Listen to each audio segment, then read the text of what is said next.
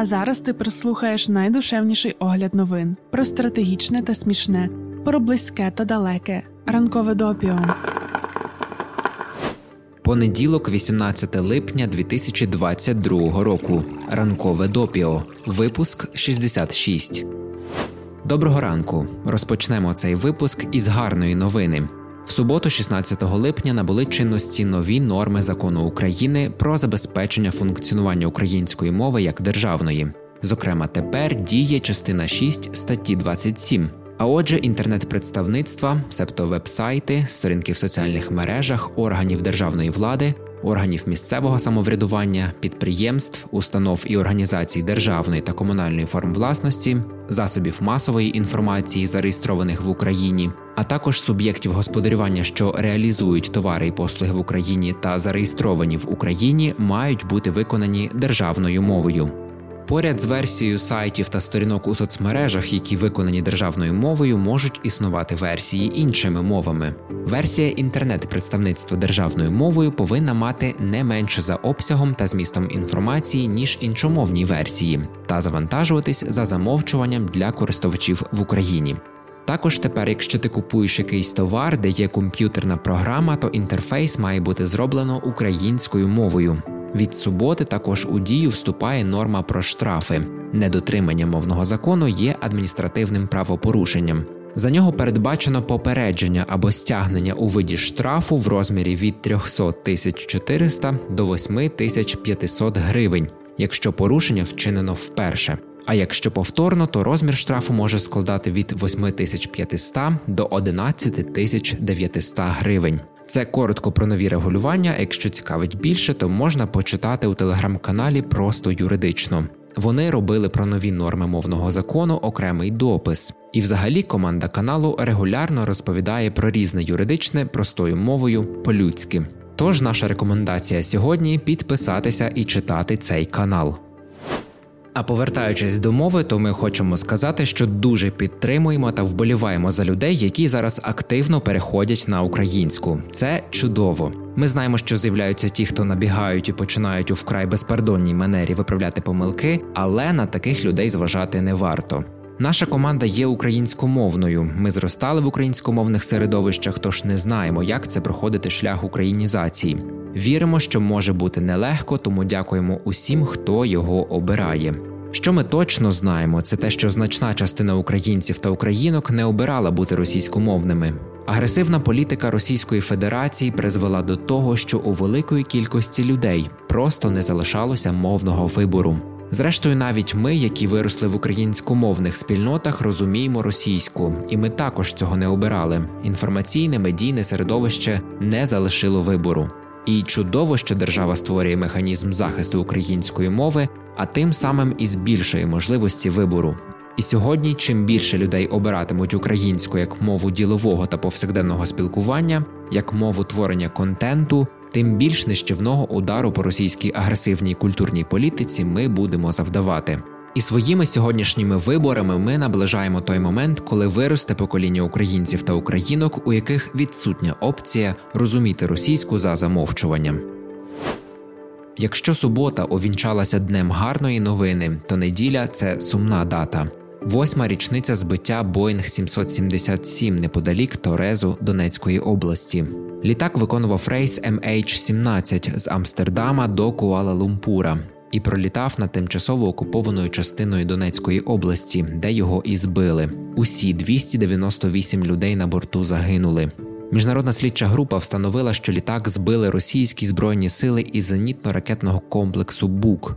У травні 2018-го влада Австралії та Нідерландів офіційно звинуватили Росію в катастрофі літака. У 2020 році на неї подали міждержавну скаргу до Європейського суду з прав людини, але Росія звично для себе не визнає ні воєнних злочинів, що вчиняє зараз, ні тих, що скоїла раніше. У випадку зі збиттям літака те саме. Певний час між Нідерландами, Австралією та Росією тривали переговори щодо встановлення відповідальності, але Росія вийшла з перемовин. Вони, бачите, не довіряють даним міжнародного слідства і, взагалі, їх ж там нет. У березні 2022 року Нідерланди та Австралія подали позов до ІКАО міжнародної організації цивільної авіації. Очікується, зокрема, на виплату компенсацій.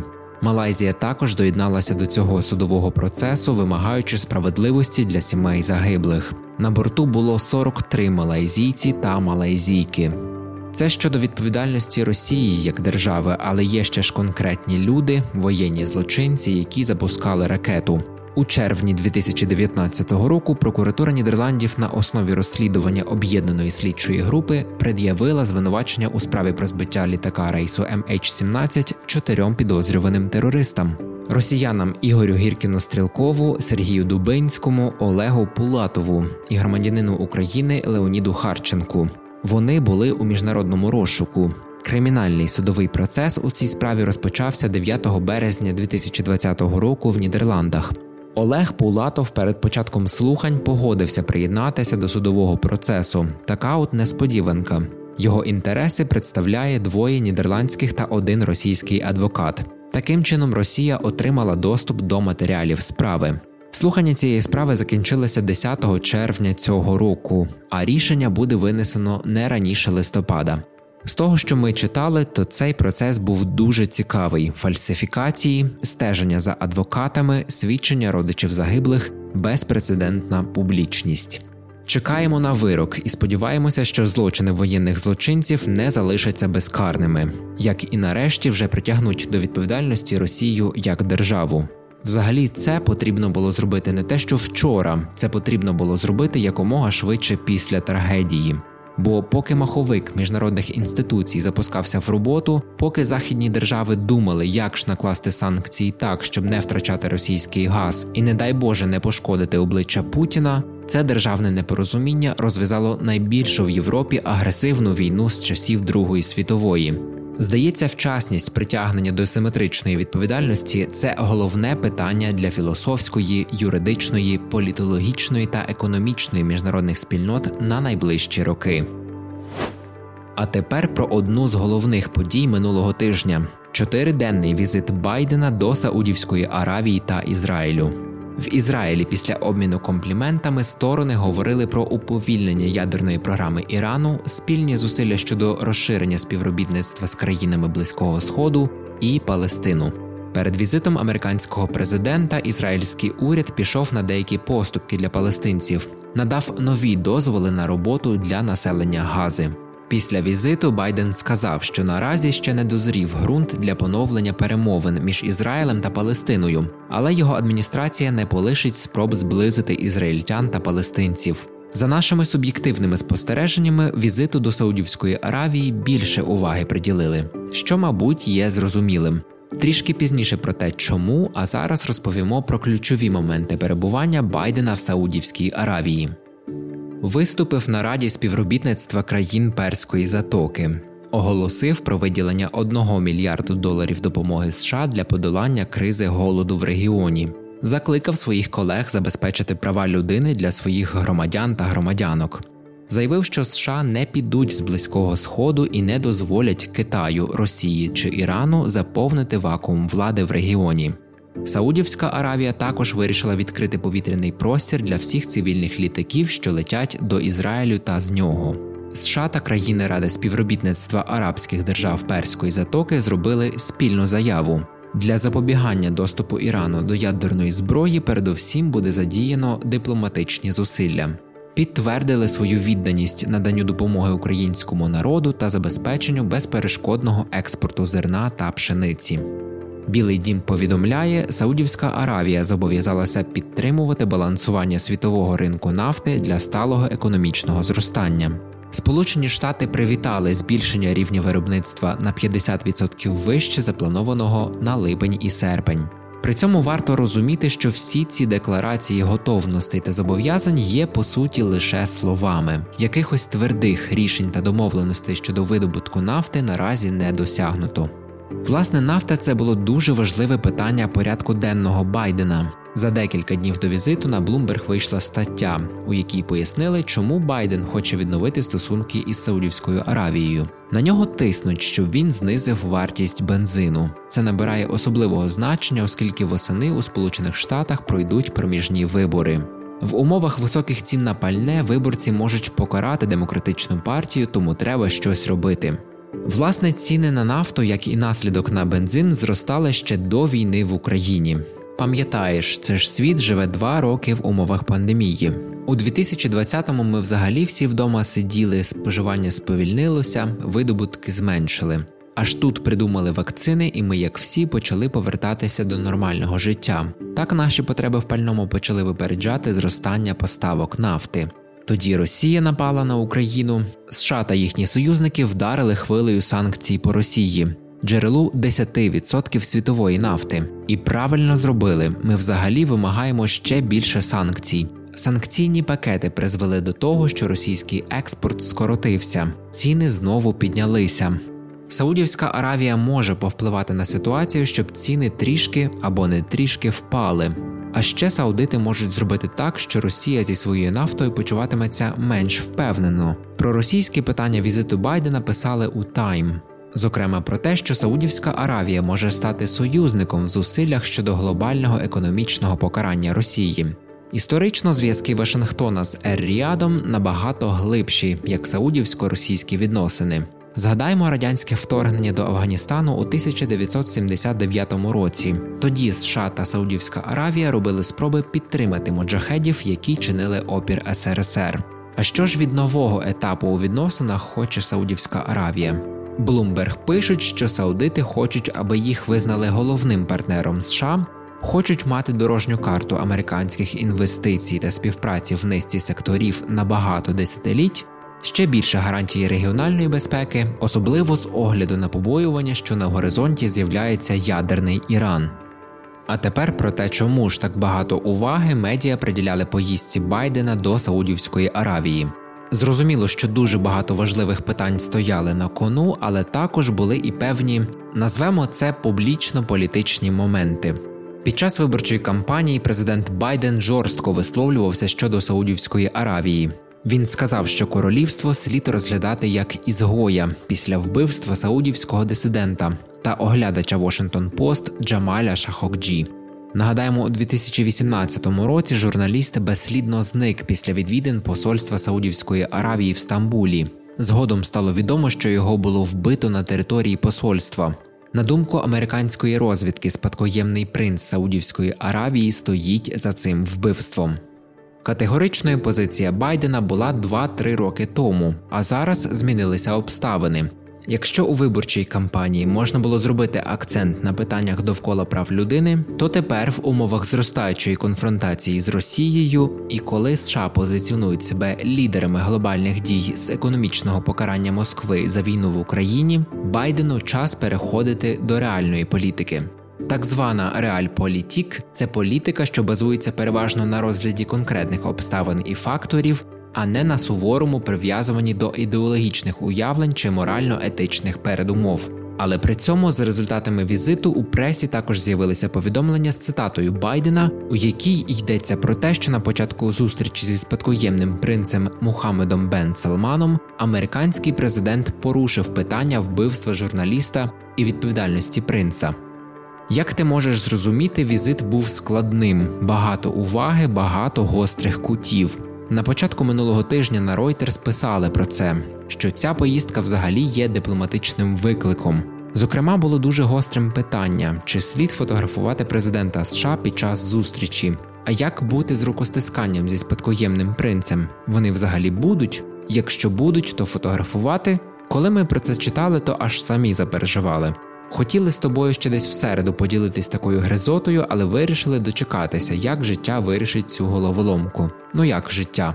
Працівники і працівниці служби дипломатичного протоколу. До речі, офтоп.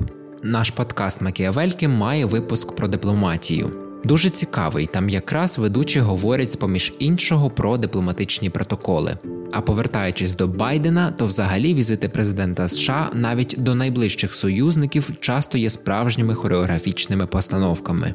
Тижні планування йдуть на те, аби визначити, як хто сидітиме, де стоятимуть камери, як офіційні особи увійдуть до приміщення, щоб акцентувати увагу на потиску рук або ж взагалі його уникнути. Ну і як ти думаєш, все вирішилося? Очевидно і геніально. Напередодні візиту до Саудівської Аравії Білий Дім повідомив, що ковід вимагає від Байдена уникати рукостискань. Здається, протокольна служба має подякувати коронавірусу. Джо Байден та спадкоємний принц Мухаммед Бен Салман стукнулися куличками при зустрічі. Наступного тижня на близький схід летить Путін. У Тегерані він зустрінеться з лідерами Ірану та Туреччини. Кажуть, має просити в Ірану безпілотники. А у нас з цього приводу є мільйон питань. Він що на борт літака візьме з собою бункер чи таки висунеться з нього? А що з ковідом? Ця ж гнида його дуже боїться. Всіх тести змушує в своїх лабораторіях здавати за 100-500 метрові столи садить. То що Реджеп Ердоган та Ібраїм Райсі здаватимуть тести, як Путіно заманеться, і як буде з їхнім рукостисканням? Це питання, звісно, нас цікавить виключно з огляду на коронавірус, бо ніяких етичних дилем тут бути не може. Кров на руках в усіх трьох можуть хоч обійматися. Ну і останнє питання: чого Путін ще не вмер? Тримаючи в думках сподівання смерті Путіна, розповімо тобі про Гаїті. Перепрошуємо за нестриманість, але якщо підсумувати, то там повна дупа. За першу половину 2022 року було зафіксовано 551 випадок викрадення людей, тобто щодня викрадають трьох. Минулого року за той самий період було викрадено 382 людини. ООН також заявляє, що зростає кількість повідомлень про злочинні організації, які розчленовують тіла, обезголовлюють опонентів, гвалтують жінок, у тому числі відбуваються групові зґвалтування, викрадання лікарів і вбивають неповнолітніх. Таки повна дупа. А тепер давай про те, як ж вона трапилась. Взагалі відразу скажемо, що здається, вона на Гаїті була завжди. Але для початку розберемося з тим, чому кількість насильства зросла за рік. У липні 2021 року вбили президента Гаїті Жовенеля Моїза. Після цього в країні закрили кордони, а військовим і поліцейським надали розширені повноваження. Вже рік країна з населенням 11 мільйонів залишається в політичному глухому куті. Вибори відкладено на невизначений термін. Такий суспільно-політичний хаос спричиняє посилення терору всередині держави.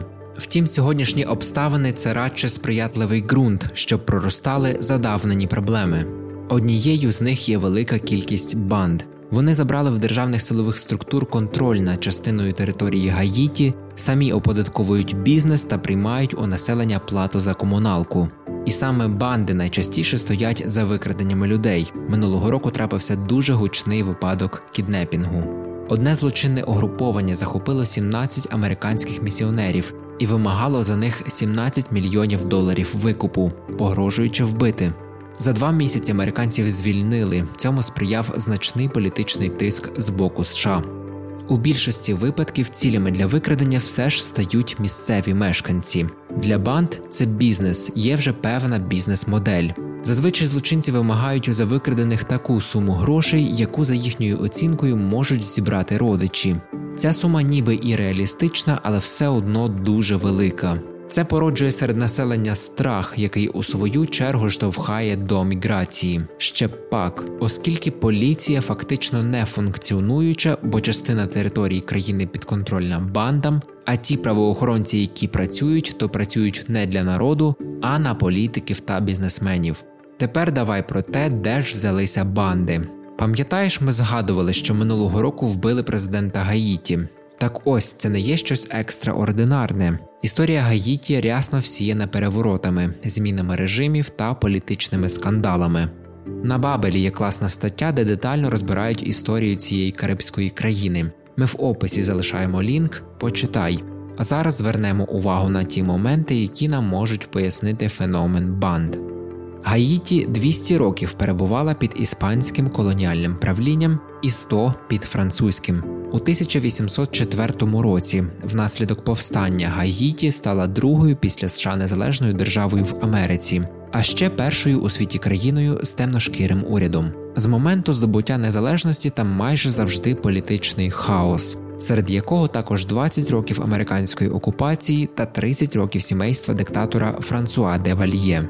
Вперше нормальні демократичні і мирні президентські вибори Україні відбулися лише у 1991 році. Переміг колишній священник Жан Бертран Арістід. Ось він нам і потрібен, щоб розібратися з бандами, бо він і їхній творець.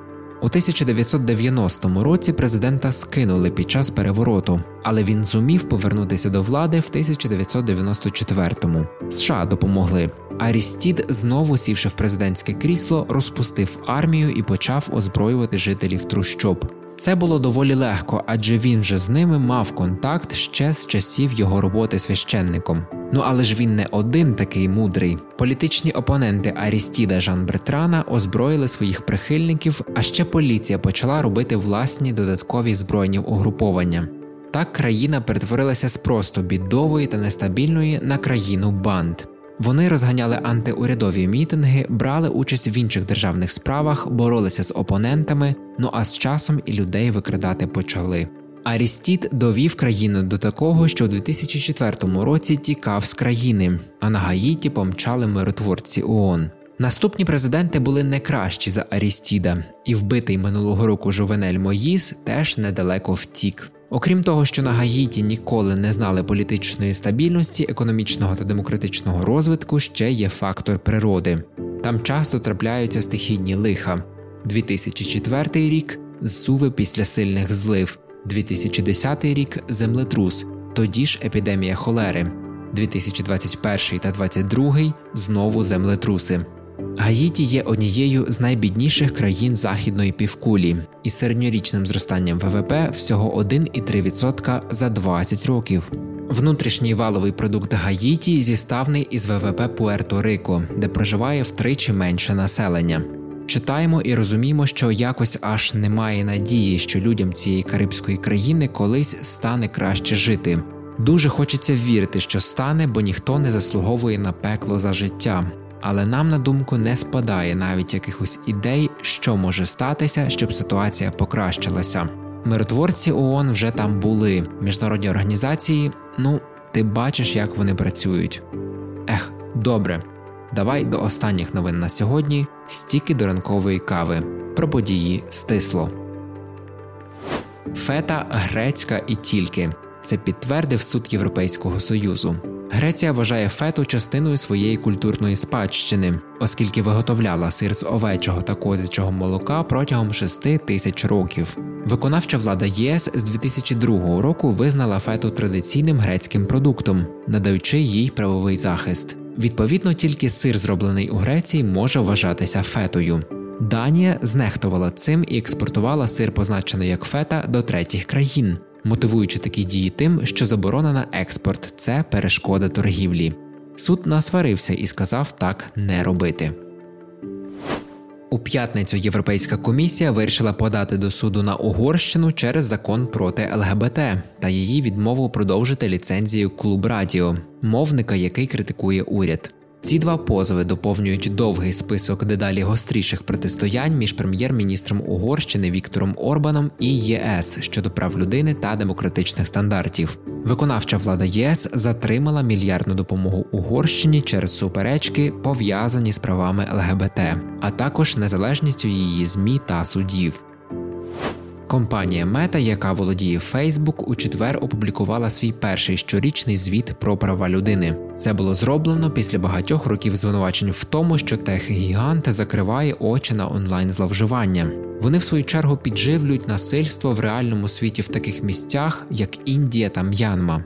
У своєму резюме компанія зазначила, що юридична фірма, яка готувала звіт, відзначила потенційні суттєві ризики для прав людини, пов'язані з платформами Мета. Серед них пропаганда ненависті, яка розпалює ворожнечу, дискримінацію або насильство. Є думки, що резюме мета є спробою відбілити висновки фірми, а не серйозно поставитися до них.